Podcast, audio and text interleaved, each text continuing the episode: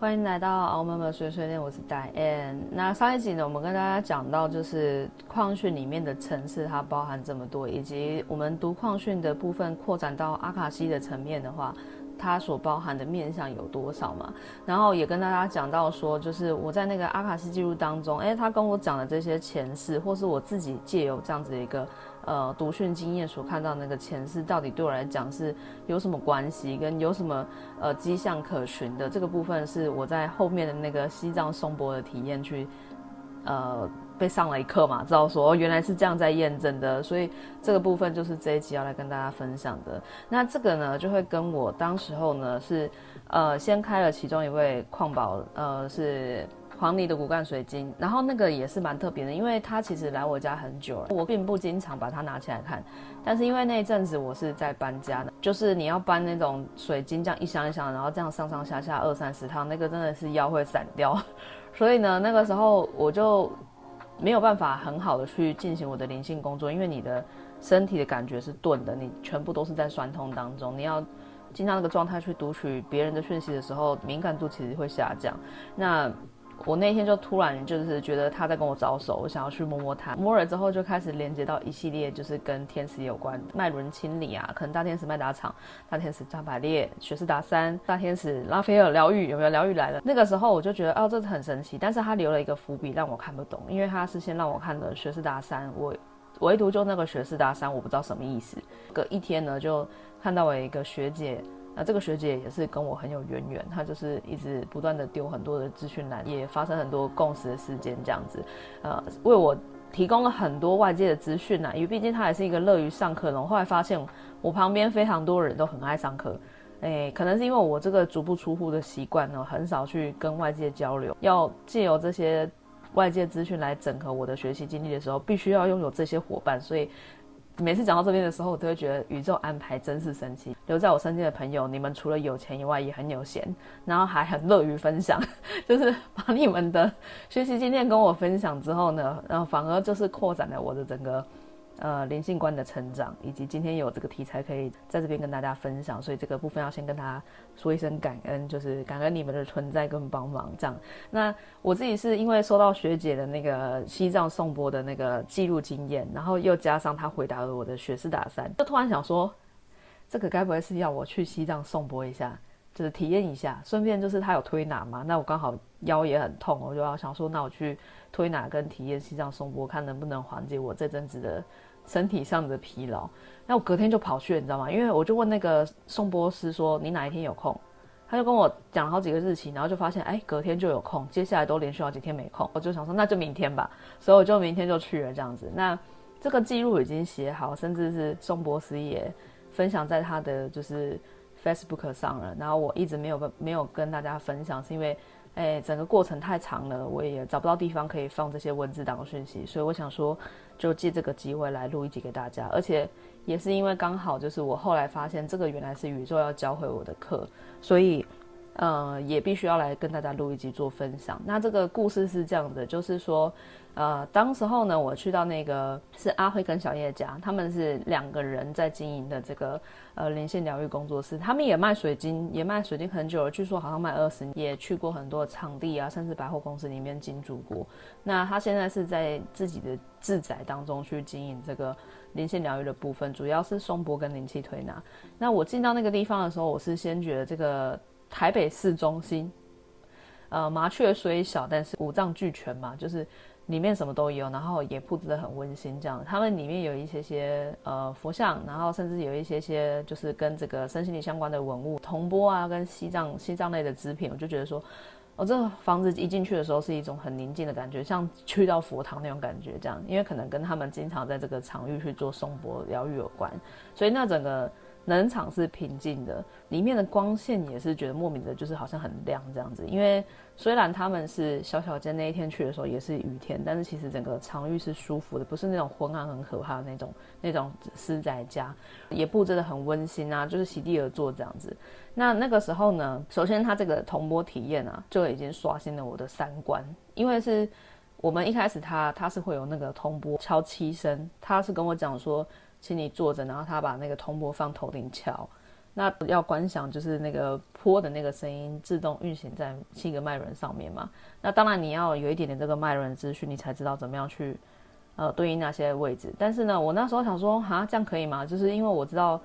诶，那个水晶波不是就就是哆来咪发嗦拉西哆这几个音都要有，每个音对应不同的那个脉轮嘛。那这个基于就是小提琴的那个音弦共振的理论，就是说我这个低音哆跟高音哆，我当我在拉高音哆的时候，我的低音哆也那个弦也会震动，大家知道吗？虽然不不同调根本没有碰到它，但是它会因为音波的相似性而震动。这个在钢琴上应该也有。我一直以为就是这些物品跟我们脉轮的共振，应该是来自于这种原理，就是说它是。声音音频太像，比如说我的心轮就是 F 调，我只要敲了跟 F 调相关的东西，我的心轮部分就会震荡。后来就发现不是诶，因为那个时候他在敲的时候，虽然呢，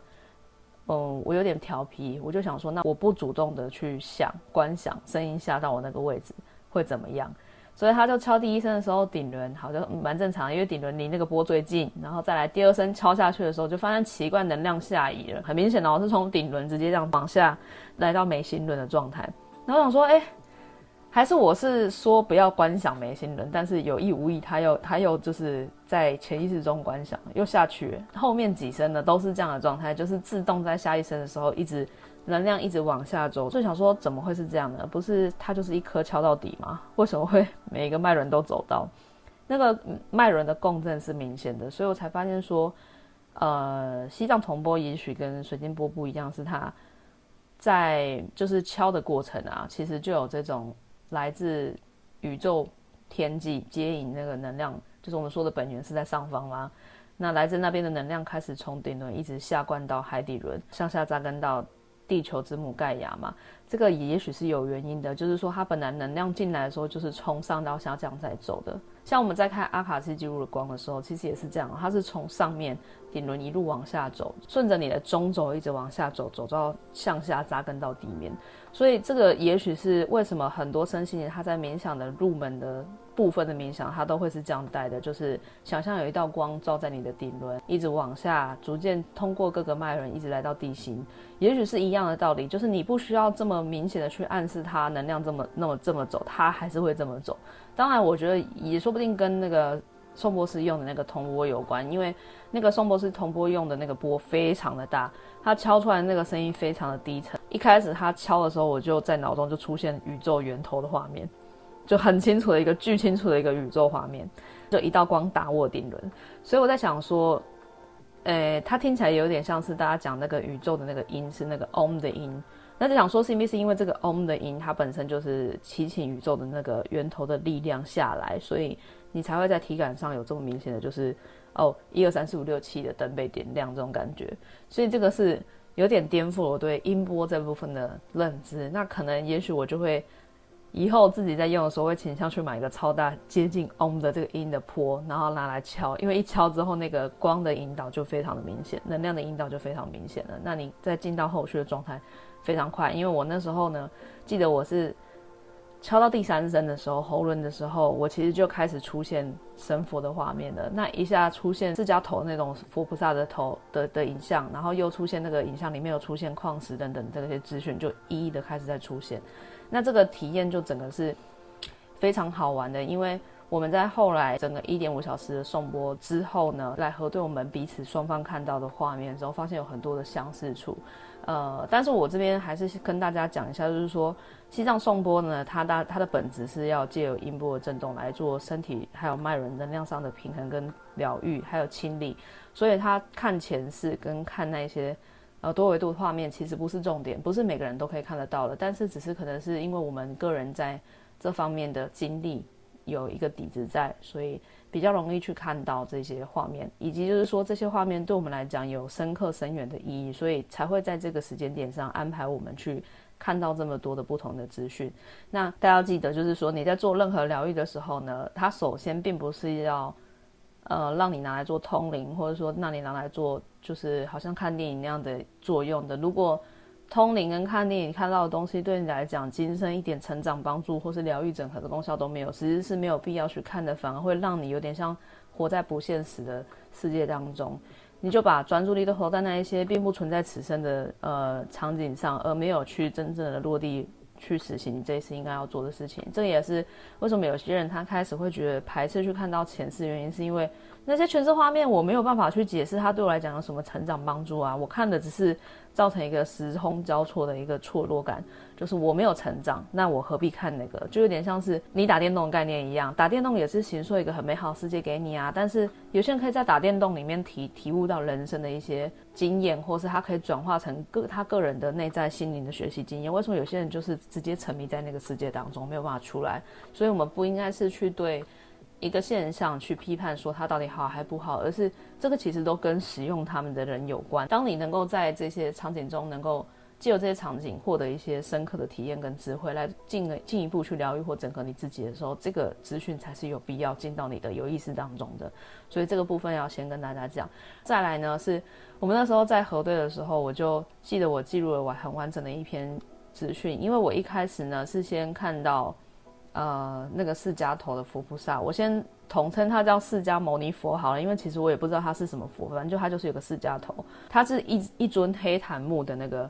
佛像盘坐在莲花上，整尊都是木头色的，在黑暗中。然后呢，它的背板上有一个像芭蕉叶那样子的一个后背板。我之后会把那个图片补在看是 IG 来哪边，让大家看得到。那那个后背板上，它就是由由外呃内顺着那个芭蕉芭蕉扇的那个形状镶了三圈的矿石。那第一圈我记得最外面是。那个太阳石就是橘色那个太阳石，中间是银色的珠子。那我不知道那个矿是什么，但是它有点类似像太和子那个颜色，甚至更深一点，就是银黑色。再往内的话是天河石的颜色，啊，就很美这样子，就是那个那个配色很协调，很美。也许我改天应该要来自己串一串这样子的手串这样。接着我就在猜说这个菩萨到底是是什么的时候呢，我就突然跳了一一个一颗我的那个自藏的那个佛头水晶。因为那个佛头水晶长长得真的很像释迦牟尼佛的头，所以呢，他就把那个像跟我的释迦牟尼佛的头给连在一起。我就说哦，原来这个释迦牟尼佛头的那个水晶是跟这个佛尊可能有关联。我可能要事后回去开才知道。那再来呢，再往下敲的时候，我就发现那个佛像开始变，它就是开始变得有点模糊，然后变成出了很多个手。就是有点像千手观音那样，接着就从那个黑檀的那个佛像里面就出了一尊白衣观音出来，就是走出来这样概念。因为白衣观音呢，它的外观太好认了，所以你一定是知道的。那再来就是又看到关公，然后我当时就想说，我才进来坐下来，颂钵那个七声都没敲完，我看到一堆神佛，我想说这边是中式神佛的开趴地点嘛？因为像天使灵气的场所可能是天使开趴地点，这边可能很不一样是。呃，中式的开趴地点，我还想说关公呢，有两个可能，因为关公第一个是我一进来的时候，其实就有看到他们客厅摆了很很大一尊的关公像，所以想说应该是这个场域它的关公连接的能量很强，所以我会看到。再来是因为我家自己。老家也是拜关公，所以我想说应该也是这样的原因。我看到关公，观音一直都是我的指导灵之一，因为一直以来我从小到大就是很常跟他连接上，很多人都会跟我说他有缘，甚至一直送我观音像。再加上我自己的身体，就是我的额头中间有一颗观音痣，曾经想把它点掉，但是后来想想，也许就是他在跟我讲说他跟我跟他有缘的这个关关系，所以呢。呃，看到观音我就一点也不奇怪，就是释迦牟尼佛觉得很奇怪啦，因为我平常没什么跟他联系，但是透过他显像的那个佛头水晶之后，才发现说哦，可能就是跟着他来的，或者是说可能是呃，他要告诉我这个部分是我看到这个像不是没来由，而是因为我有一个释迦牟尼佛的佛头水晶这样。那再来呢，就是。他那个七下接引，也许是以宇宙光的能量下来打通你的脉轮之后呢，我们就要先去做那个灵气推拿。那我必须要说一下，就是这个阿辉老师呢，他是蛮厉害的，就是他在抓那个推拿的那个位置的时候。那个酸痛点抓得非常准，不会痛，就是他在按摩过程中呢，你你会被压到那个地方，会有一种酸痛爽的感觉，但是不会痛，不是那种会跳起来那种感觉。推的时候呢，他他的手是有一种那种气泡震动感，我也觉得蛮特别的，因为以往去一般的那种全身按摩店的时候，可能没有这样感觉，但他是有，所以我在想说，这个也许就是，呃，有没有结合到灵气的一个证据之一。柯南要来了，证据之一。所以呢，就是他那个。应该只有半小时，但是他那个半小时推完之后，我的那个腰的酸痛跟肩颈的一些酸痛就舒缓很多了。再来呢，就是进到一点五的那个完整的呃颂钵的那个体验，他的那个颂钵呢，不是在旁边敲给你听，是直接把钵放你身上敲，利用那个钵传导出来的那个声波去共振你身体的一些呃。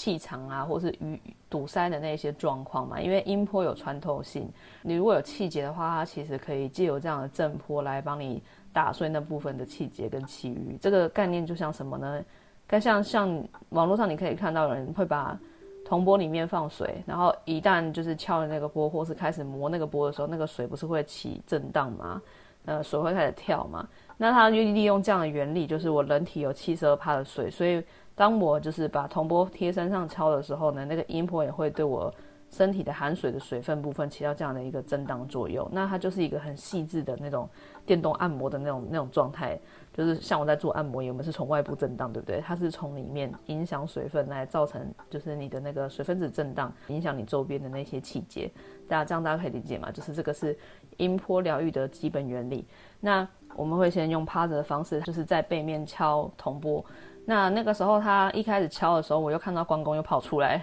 我想说，关公超爱刷刷存在感的，是因为我家有拜嘛。那这时候呢，他就关公敲的时候，他就跟我爸的脸连上了，就一个意念就是打进来说，我爸可能在这个部分呢，他也可以来体验一下。这个是题外话，因为我爸可能今生跟我结的缘，就是呃借由我这样子的，就是这方面的探索之后，他也可以逐步的。打开对这方面的兴趣，然后跟着我一起探寻这方面的世界。所以关公这回来呢，是有这样的意思，就是说有机缘的话，可以带我爸一起来体验这部分的能量。然后，并且是因可能是因为这个场域里面关公能量也很强的原因，因为我爸是我们家那一尊关公的照料者，就是只有他拜的最勤，其他人都我有时候不是每天拜的，就是想到才拜，他是每天拜。然后还会为了要拜，然后特地早起，所以他是对这个关公来讲有很深的因缘在。那呢，然后呢，接着呢，他这样敲敲敲敲的时候，我就看见那个很像那个二零一二电影的那个宣传海报，在那个高山山巅上有一个那个穿穿黄红衣的喇嘛，有没有？还是和尚啊？看着那个滔天巨浪迎面而来啊！接着呢，我就看到说我自己不是那个和尚。就是我低头看的时候，发现我手上拿的是金色的匕首，场景就换了啦。就是说他不在那个高山上啊，我是看着我手拿着金色匕首，然后站在一个像广场一样的地方。然后我转过身的时候，发现我背后呢，就是出现了一个非常高，大概应该也许搞不好三四层、四五层高那种金柱，白金柱。然后前面站着一个金色的加百列的铜像，他手上是拿剑的。那这个画面我其实以前看过很多次，我甚至在读别人的矿训。读到亚特兰提示的时候也会出现，呃，这个我自己后来去借由伊丽莎白老师的那个亚特兰提斯的冥想引导的时候也有看见，然后呢，我就觉得说啊，那这个是现在是要给我看，就是亚特兰提斯这这次有关的，呃，就是影像了，因为其实那时候并没有带着说我要看到亚特兰提斯这样的意图在，但他先是进到这样的一个场景当中，然后呢。我就看到那个像二零一二那个海报那样的那个海浪的画面，就是往这个广场中间四面八方的，它有点像是建在海上的一个一个一个广场，然后那个海浪是四面八方来的。那因为我们也隐隐约知道说亚特兰提斯沉掉了嘛，所以我当时候是站在加百列像的前方前，就是他脚下脚边，然后我没有离开那个地方，我就是看着这个。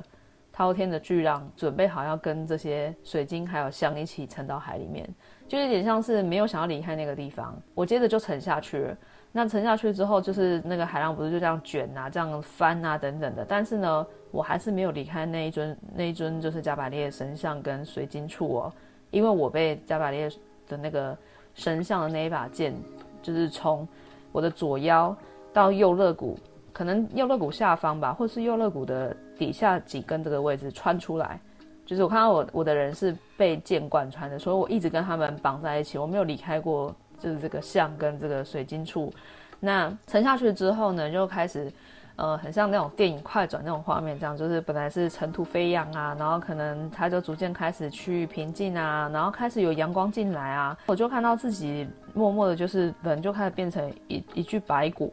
就是白骨的样子。白骨的样子的时候还是卡在那个剑上，不过呢，这时候仔细看的时候会发现下半身的那个从骨盆腔那个地方就整个都不见了。然后没有下半身的话呢，呃，有水草出现了，就是那种很长很长那种大水草出现了，水草就勾着我的骨头，变成了很像一条美人鱼的尾巴。我在看这些过程的时候，我其实没有恐惧感。我就是在像在看电影那样，然后觉得说这个画面也太漂亮，因为你没有什么机会看到深海当中，然后有天使的天使的铜像，又有阳光洒进来，又有水草这样子。这个部分看的时候呢，那个水草尾巴的时候，我就跳了一个画面，来到我这今生哦，我这一次当中，我我前阵子在学天使灵气的执行师阶的时候，它有一个以太体疗愈的画面。那当时候那个学姐帮我疗愈以太体的时候，她就摸摸摸摸到我下半，她说：“哦，我上半身都很热。”然后摸到下半身的时候，你下半身怎么这么凉？好冷哦，这样。然后我就说是地板凉吧，他说没有，你下半身就是很凉，从大概从骨盆腔这个位置一下就很凉。这样，我就也说不上什么，我就说大概是因为我在家都是美人鱼躺吧，就是都不动啊，所以那个下面的气场不足这样。然后当时候讲美人鱼躺的时候，我也觉得很奇怪，我想说为什么不是讲贵妃躺？怎么那时候先冒美人鱼糖出来？因为我对美人鱼其实也没有什么特别的连结。学姐在分享的时候也顺着我的话说，她说她都美人鱼糖，然后我就想说，哎，这句话真的很奇怪，为什么是美人鱼糖？结果在这一次的那个画面当中，我才意识到说，原来是这样子，就是说，呃，我可能在那之后呢，我的骨头是在海底，然后下半身不见了，海草形成了我的下半身，像美人鱼一样。所以我才会说美人鱼躺。那这个部分呢，就画面到这边为止。嗯，我自己呢，在伊丽莎白老师分享那个亚特兰提斯冥想的时候，我是一样看到拿匕首嘛，然后守护着加百列的铜像，拿剑的铜像跟很高的金柱这部分的画面呢，我当时还有得到一个名字叫做波伊斯赛特，呃，但是我查不到这个所以然。我知道赛特呢。后来有查到是跟埃及的那个好像一个战战神还是什么有关的。再来呢，这个亚特兰提斯画面就接着跳到埃及的金字塔石室内哦，不是很清楚，就是它有点像是那种打得很重的周边糊胶，只有一个中间一个点可以聚焦看。那我就因为不是很清楚，所以你在看接下来的画面，你就不会觉得那么可怕。因为当时候我看到我自己手上还是拿着匕首，但是我在切割人体的器官哦。这里讲的是不是你的灵魂其实对你很很友善，他帮你打了马，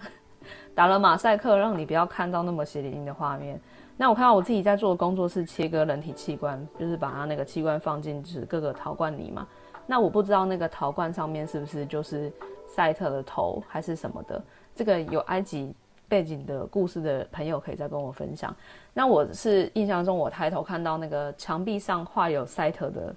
图。就是他的那个神的形象这样子，那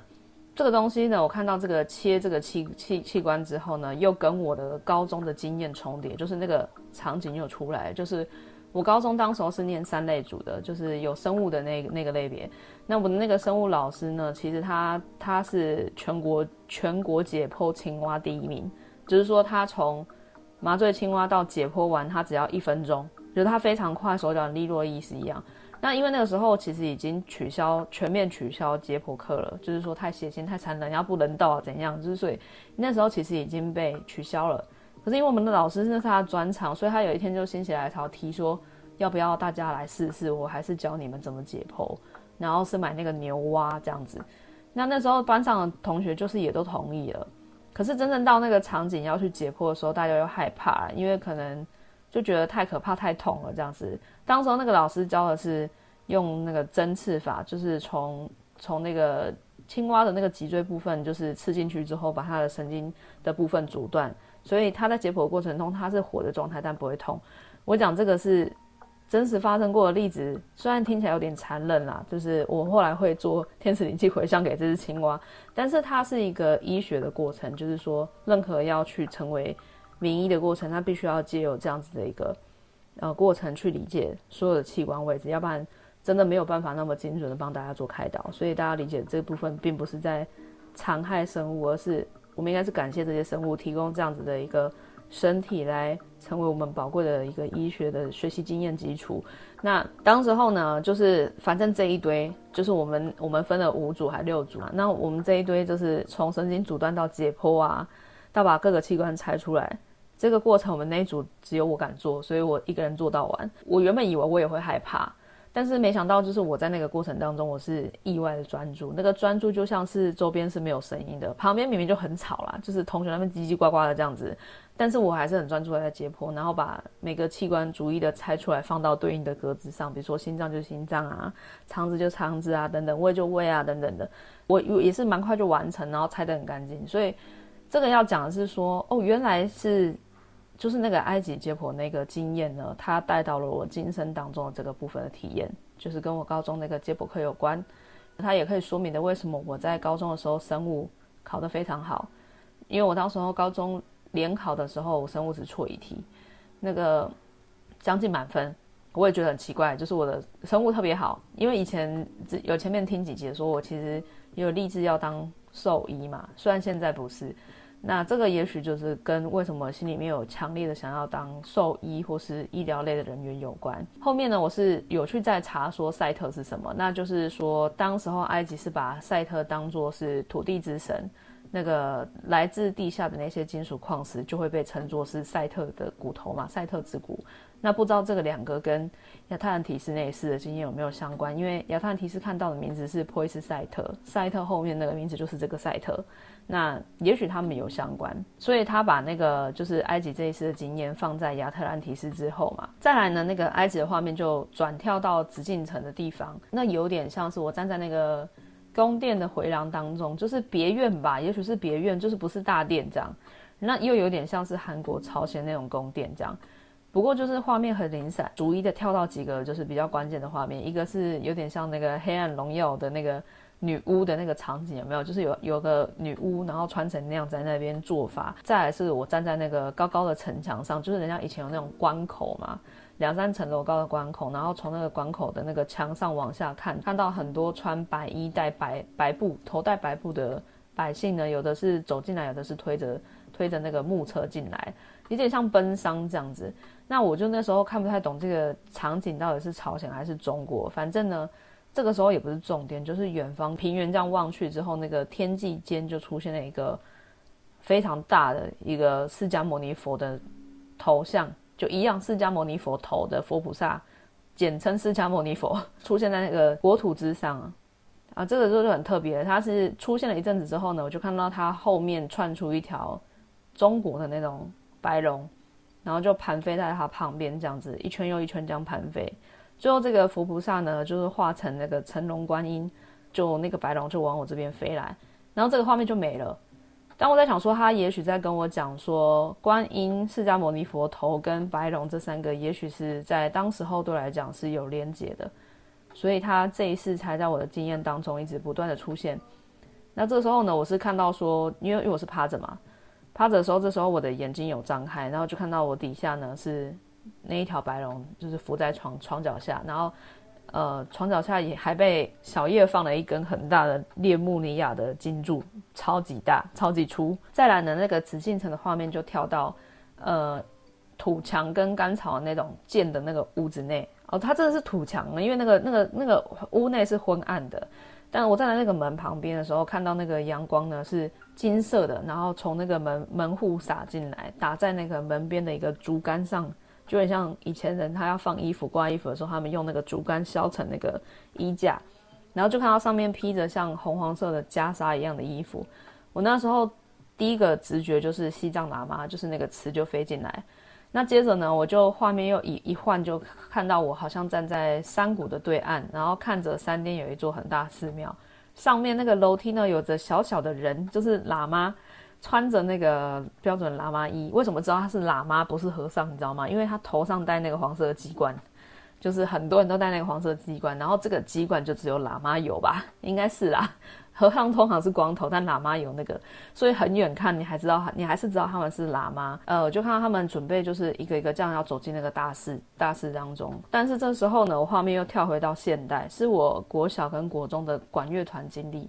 然后我国小跟国中呢。我记得是这样，我妈原本没有要让我学才艺的，但是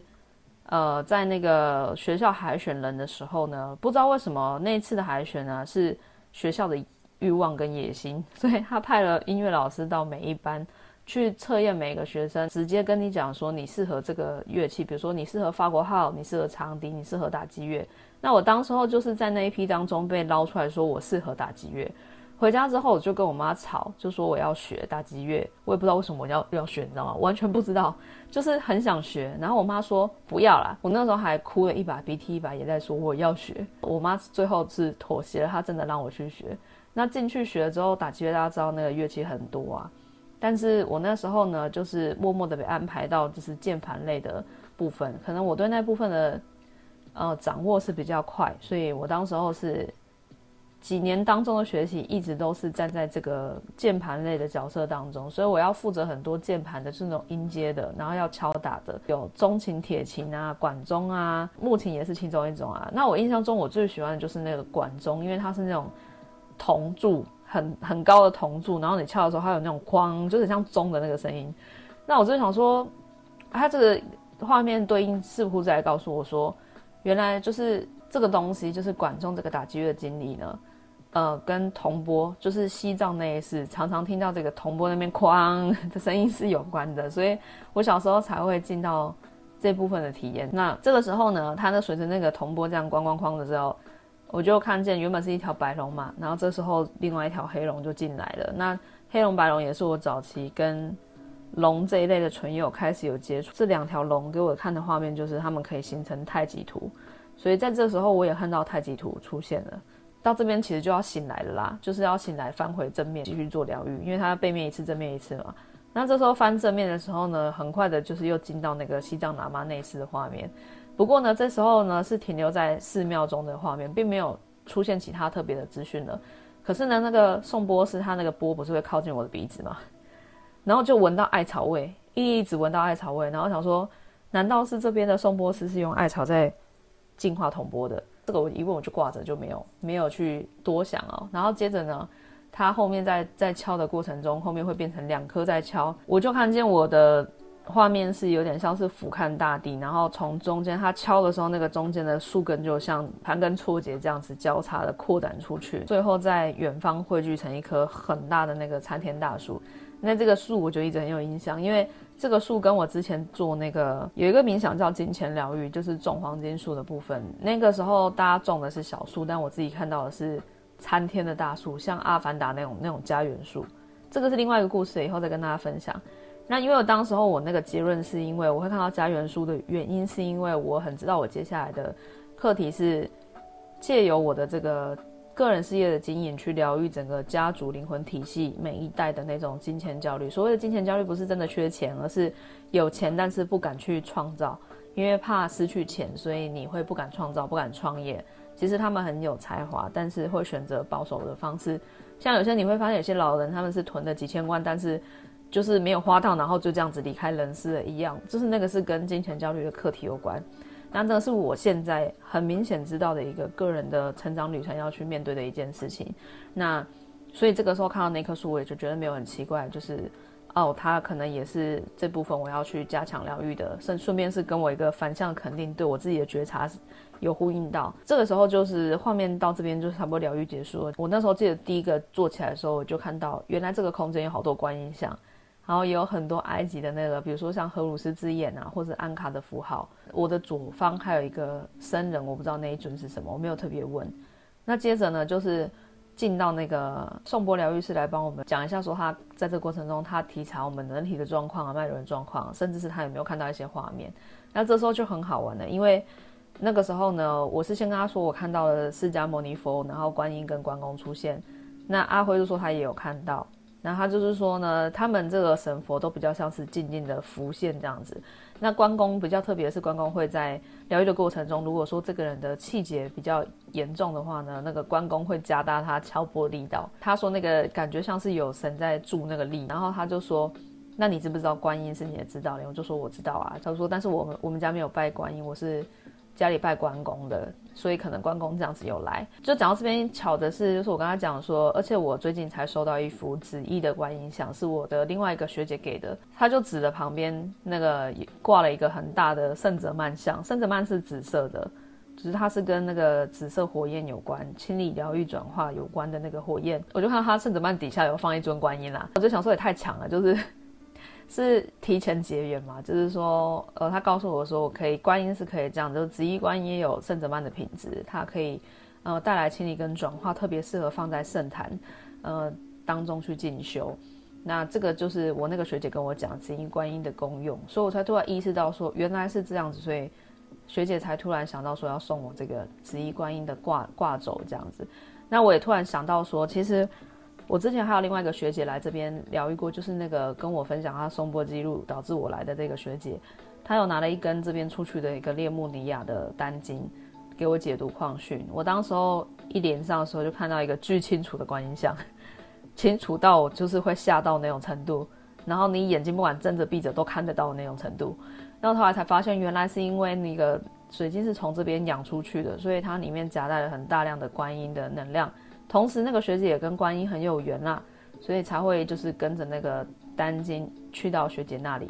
那我当时候替这个丹经连姐的名字叫进修，我就惊讶了一下，就是因为这个就正好跟我初次踏进这个环境里面所感觉到的一样，就是这个地方好适合进修，所以这个部分是有关联的。那再来是说。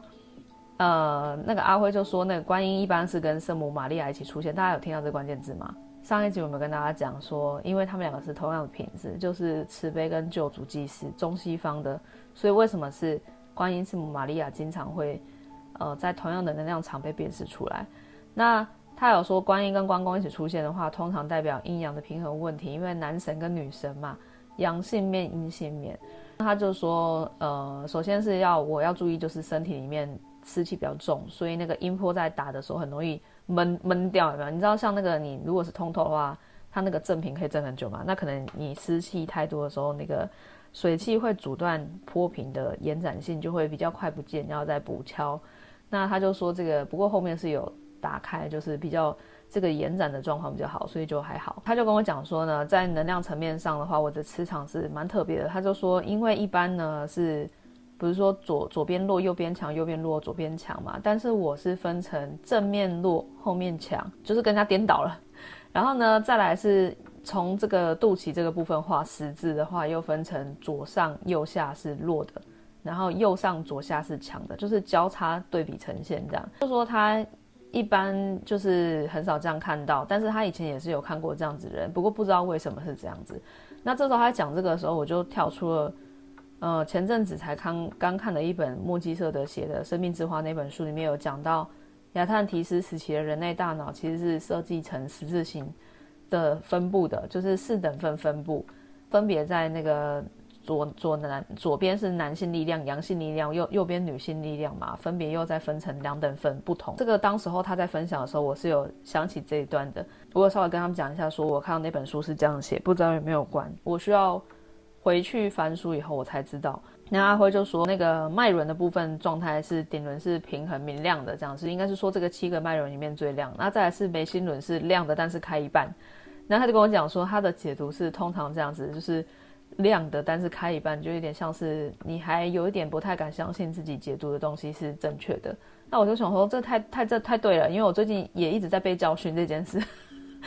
他就说，接下来是喉轮跟脐轮，是颜色算是还算鲜明，是漂亮的颜色，但不是巨亮的那种，可能还有待开发。那再来是心轮、太阳神经丛跟海底轮，就是弱的，这个部分是需要去修复的。然后我就心想说，对，这个没错，因为我自己很常拿的粉晶球，然后红水晶球。还有就是插金骨干，或者冷常拿这三个球在那边晃，这个就跟我自己的水晶部分的体感是一致的。他就又说到以太体破洞的部分，因为以太体的话是在天使灵气的那个教学当中，执行师阶有讲到的，甚至也有教你怎么去修复。那他就说那个以太体破洞的部分呢、就是我也很奇怪，就是正常人可能是比如说喉轮、心轮破洞，对不对？正中央我破旁边，就是他就说你左边呢。左左边靠近胃的部分破洞，再来是右边外侧肋骨的地方破洞，然后右边又破的比左边大。他说很奇怪，就是这样车的破。他一这样讲的时候，我就瞬间想到我一开始看到那个亚特兰提斯的那个经历嘛，不是我被剑贯穿吗？那我就跟他讲说，是因为我看了亚特兰提斯这个这个画面嘛，就是我看到大天使加百列的剑就是。从我的左边到右边贯穿了，这样子，阿辉就说他的鸡皮疙瘩都要起来了，因为他有看到亚特兰提斯，不过他看到的画面跟我不一样，就说有可能是那样子造成的。他就觉得说，就是除这除了这两个破洞之外呢，他还有看到肾后面有大破洞，很大这样子。那我就跟他讲说，那也许也是同一次的影响，因为我那时候呃亚特兰提斯撑完之后，可能不知道经过多久是白骨的状态之后，我的那个骨盆骨盆整个不见嘛。就是下半身不见，然后我就说是不是因为这样，所以肾的部分跟整个海底轮下半身都气场偏弱？那他就说有有可能是这样。不过他他自己看到的是，他有看到一个就是雍正清朝雍正时期的画面。然后我就说清朝雍正该不会是紫禁城吧？因为有看到啊。然后他就说不是，他看到的是雍正不知道为什么要派兵剿灭南蛮或是苗族，然后可能是苗族当中其中一个部落里面的。类似酋长那个角色，大家想酋长就好，就是说那个时候会会通神灵的，可能地位都比较高。然后他就说我爸爸是巫医，妈妈是祭司那一类的。然后我们整个家族就是因为在那样子剿灭的过程中被迫害的最严重，就是我当时候也是被剑刺死，所以他也觉得说可能是跟我的那个几个破洞有关。这样他就跟我补说他看到的那个亚特兰提斯的画面，那他就说他看到我的时候是站在一个非常。大的水晶柱，那个水晶柱是高至天际，然后低至地形的那一种。然后听到这个，我就想说，哎，跟我看到的一样，哎，但是我看到的是金柱。然后呢，他就说，当时呢，他看到是有五位，就是掌管不同元素的祭司，就是分别都掌管一根大水晶柱啦。然后可能是不同元素的祭司，但是呢，他说，因为他在看我的那个画面的时候呢，出现了火，他就想说，这个应该是。火元素的水晶掌管的祭司这样，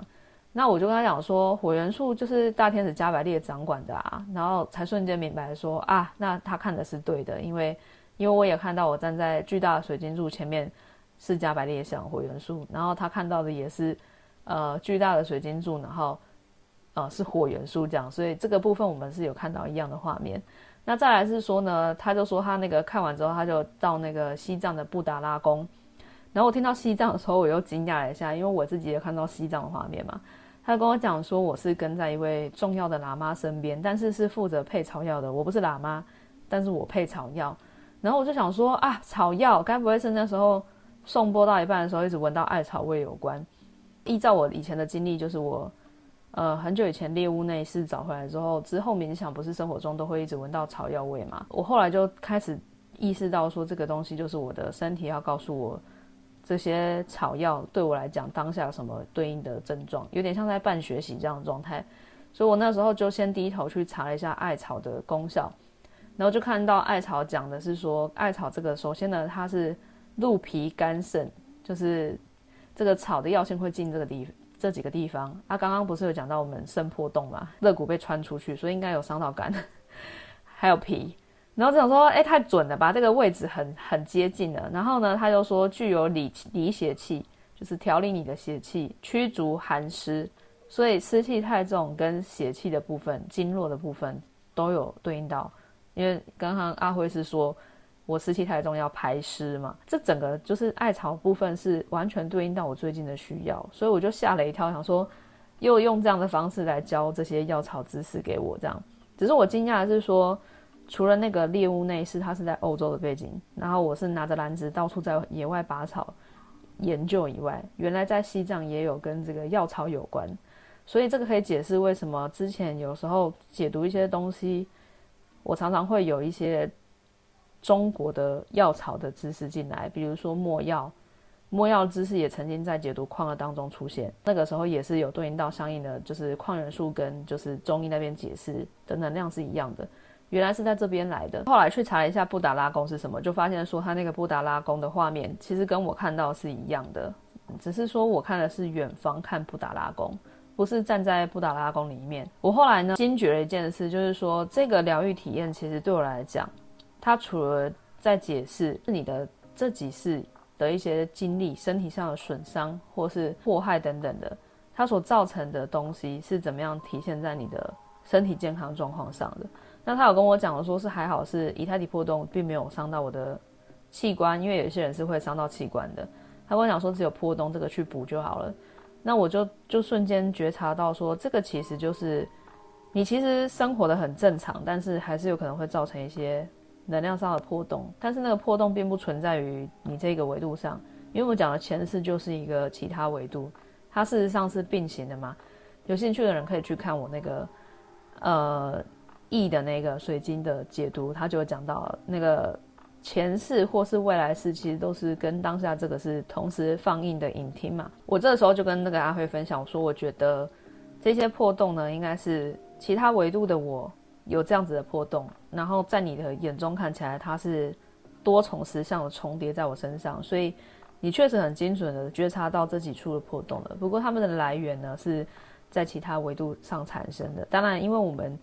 其他维度都是我。就是我们在灵魂的本源上是相连的，所以还是有一些潜在的影响在，需要去修复它。但是呢，我的经验是，如果是你真的很影响到自己的内脏的话，那可能跟你这一世的经历比较有关的。就是你真的遭受到创伤的话，是会伤及到你的五脏六腑。这个经验是怎么来？是来自于我前面天使灵气疗愈猎物那一世。我其实再怎么样的话，心轮应该顶多不活跃。没有到就是心已成灰的那种程度，但是当时候呢，那个天使灵气疗愈的那个同学，他说他检测我的心的脉轮是黑的，这样子像木炭一样黑，然后我就吓到，你知道吗？想说我又没有经历过什么创伤，为什么我的木心会是木炭的？后来才发现说，原来是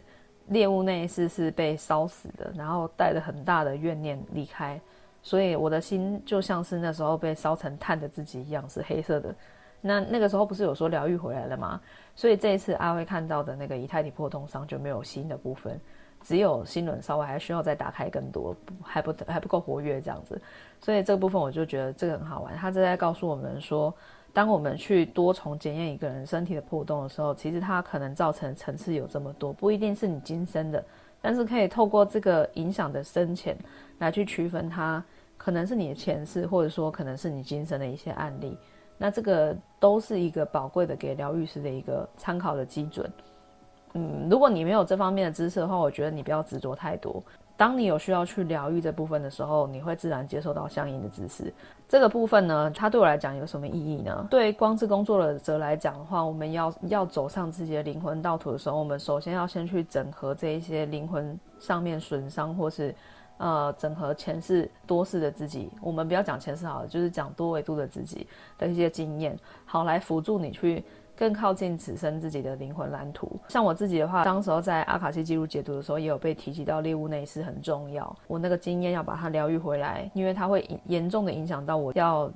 走向这辈子灵魂蓝图合一的那个道途。那我这时候想起来的时候，确实是因为。自从猎物那一世的部分被揭露之后，我就是一路上都没有离开过他所讲的这个灵魂整合这一条道路。我一直在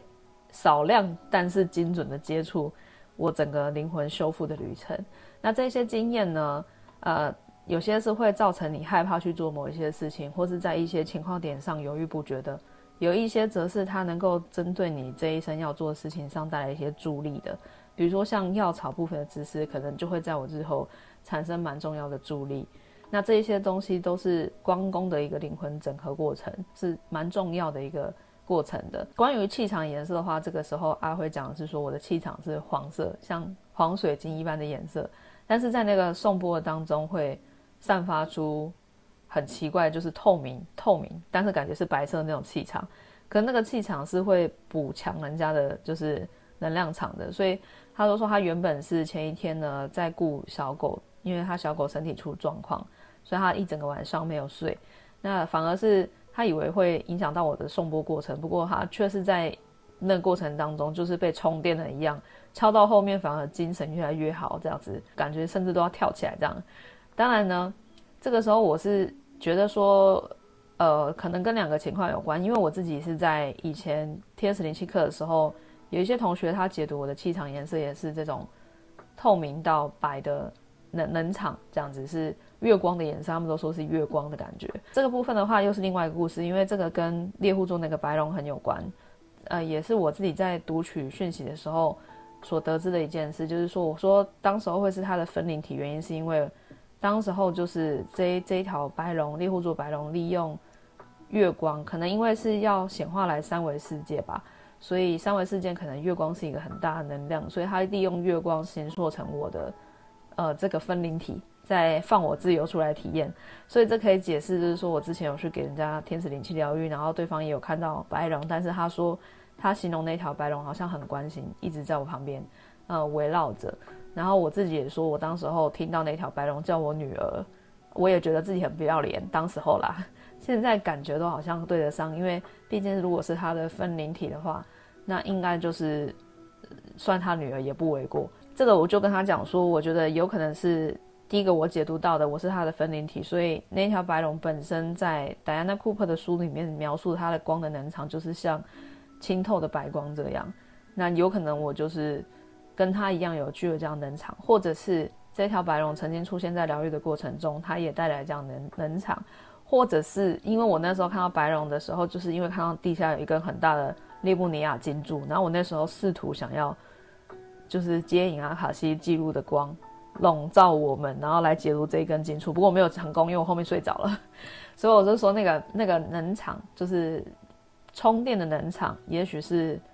来自这三个原因，但是具体是哪一个我不知道。那再来是说黄色气场部分，我觉得我就会想到说，那可能是跟。因为我很清楚，现在要疗愈的是整个家族的呃金钱课题嘛，所以我经常连接黄色的水晶，也经常连接太阳神经虫的一些存有们，所以会不会是跟这个关系有关？所以你看到我的气场颜色是充满黄色的能量，这个也不不不得而知。也许我改天一直疯狂连接紫色，看会不会变紫色这样。再来呢，他就说呃其他的部分的话是跟呃他看到的唇釉有关，像。他就有看到大天使加百列跟大天使麦达场，就是说在你的能场当中有看到一个很大的麦达麦达场的那个图形。那我就跟他讲说，啊，那这就不不奇怪了，因为我前一天连接的那一根黄泥的骨干水晶呢，当时候看到的也是加百列跟麦达场，所以可能是这一周我跟他们密切的连接。再来再来是说我自己呃，在我们那个纪晓贤老师分享那个如何辨识你今生的守护天使有没有？我是辨识到大天使加百列跟掌管那个水晶前面看到的加百列是一致的嘛？那此外是说其他的经验，我还有提过，就是说我在累世的转世过程当中，我都会看到旁边有一个像大天使拉吉尔的白发白衣老人，还有长胡子都是白的。那他是大天使拉吉，我在想说为什么他没有来？因为照理来说应该是他累世都要在。那大天使拉吉尔其实跟猎户座的白龙是同一个品质哦，他们都代表着灵性的理解跟开悟还有智慧。整个大致的过程就是反馈到此，他们后面还有一些什么抽牌的过程啊，其实也都很好玩。详细的话，我再找一个地方把它放上来，因为后面那个我的人体气场为什么拆成十字部分，我是有透过大天使拉吉尔的引导得出了一个结论，也分享给阿辉跟小叶，所以我就是真的觉得这个。万事万物都安排得很玄秘，因为我们当天抽到另外一张牌是命运之轮零号牌，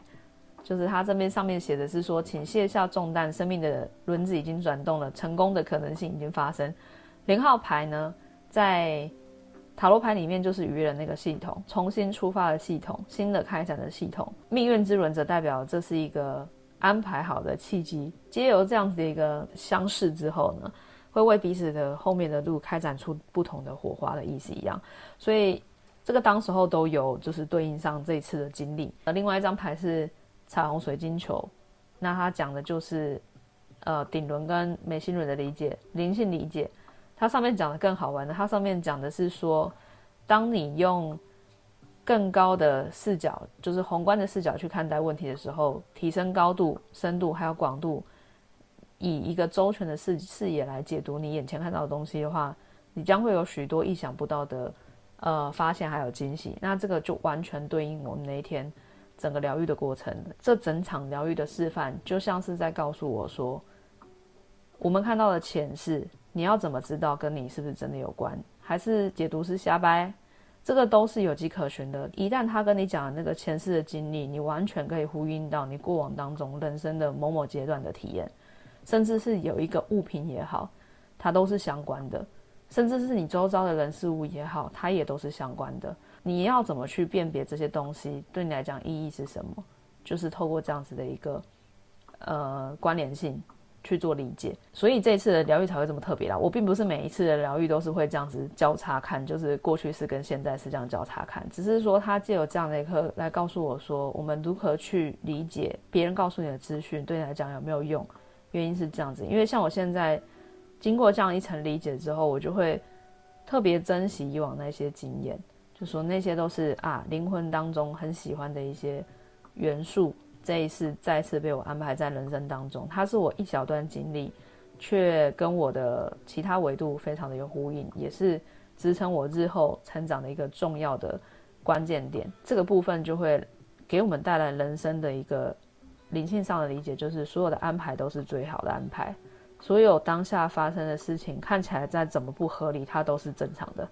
因为像当时我也不理解为什么会讲成美人鱼糖嘛。也不理解为什么明明就没有学过管乐，然后就哭着一把鼻涕一把眼泪要学，也不知道为什么明明就停了解青蛙解剖课，可是老师却说要开。这些东西看起来都在当时候有一些些不合理，但是它却是因为你的灵魂上带有这样子的一个呃面相，所以它